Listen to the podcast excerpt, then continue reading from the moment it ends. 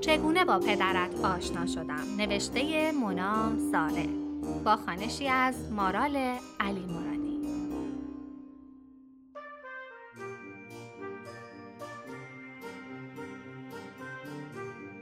قسمت دوازدهم. نامه شماره دوازده تاکسی محله. صبح یک چهارشنبه برای اولین بار پدرت را دیدم.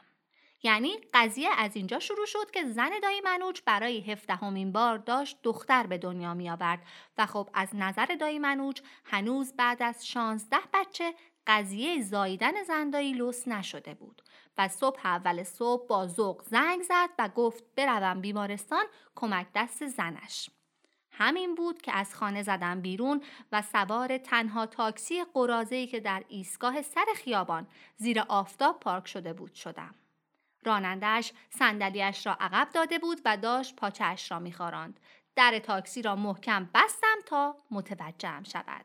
کلش را بالا آورد و پشت سرش را نگاه کرد و گفت به به سلام.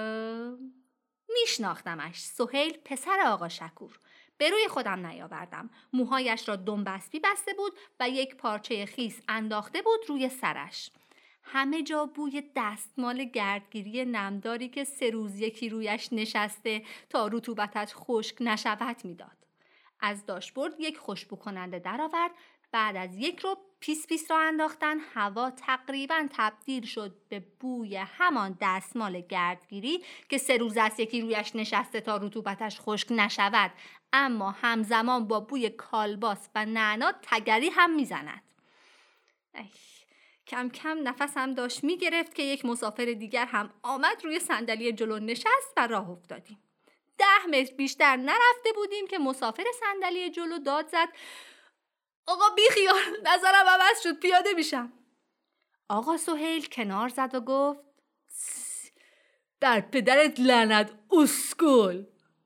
مسافر پیاده شد و نصف کتش لایه در مانده بود که تاکسی حرکت کرد. صدای جر خوردن کت مسافر را من هم شنیدم. اما سهیل انگشتش را یک دور در گوشش چرخاند و گفت سی حقش خلوتل از آینه نگاه هم کرد و ادامه داد سی آسنا ماسنا می‌زنی یا میستاسمت آبجی؟ این آبجی گفتن یک حالت بیشتر ندارد.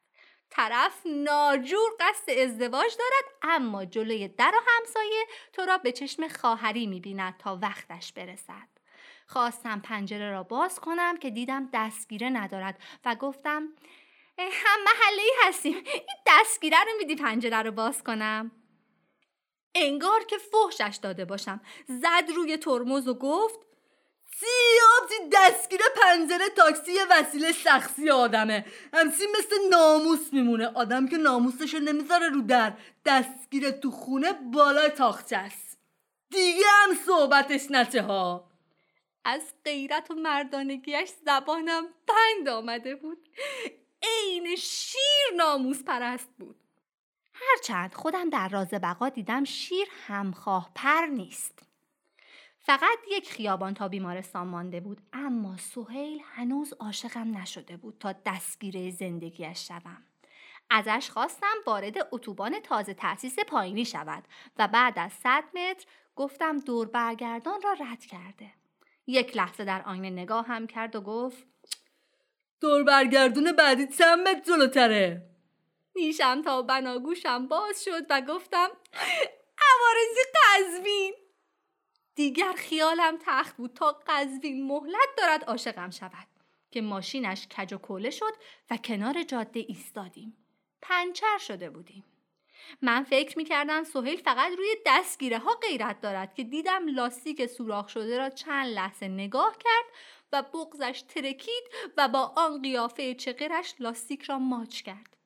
فضای چندشی حاکم بود لاستیک به قول خودش سولاخ را لای یک پتوی صورتی خواباند و آرام گذاشت در صندوق عقب. حتی چند دقیقه نوازشش کرد تا آرام بگیرد. دیده بودم آدم ها با اشیا خاطره دارن اما این یکی انگار چند تا بچه هم از ماشینش پس انداخته بود. وارد یک مثلث عشقی شده بودم که یک زلش همین پیکان بود.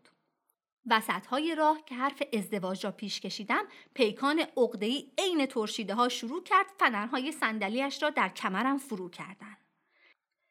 اما باید قضیه را تمام می کردم. صدایم را انداختم در گلویم و چشمانم را بستم و گفتم آقا سهیل من که میگم زنت شم.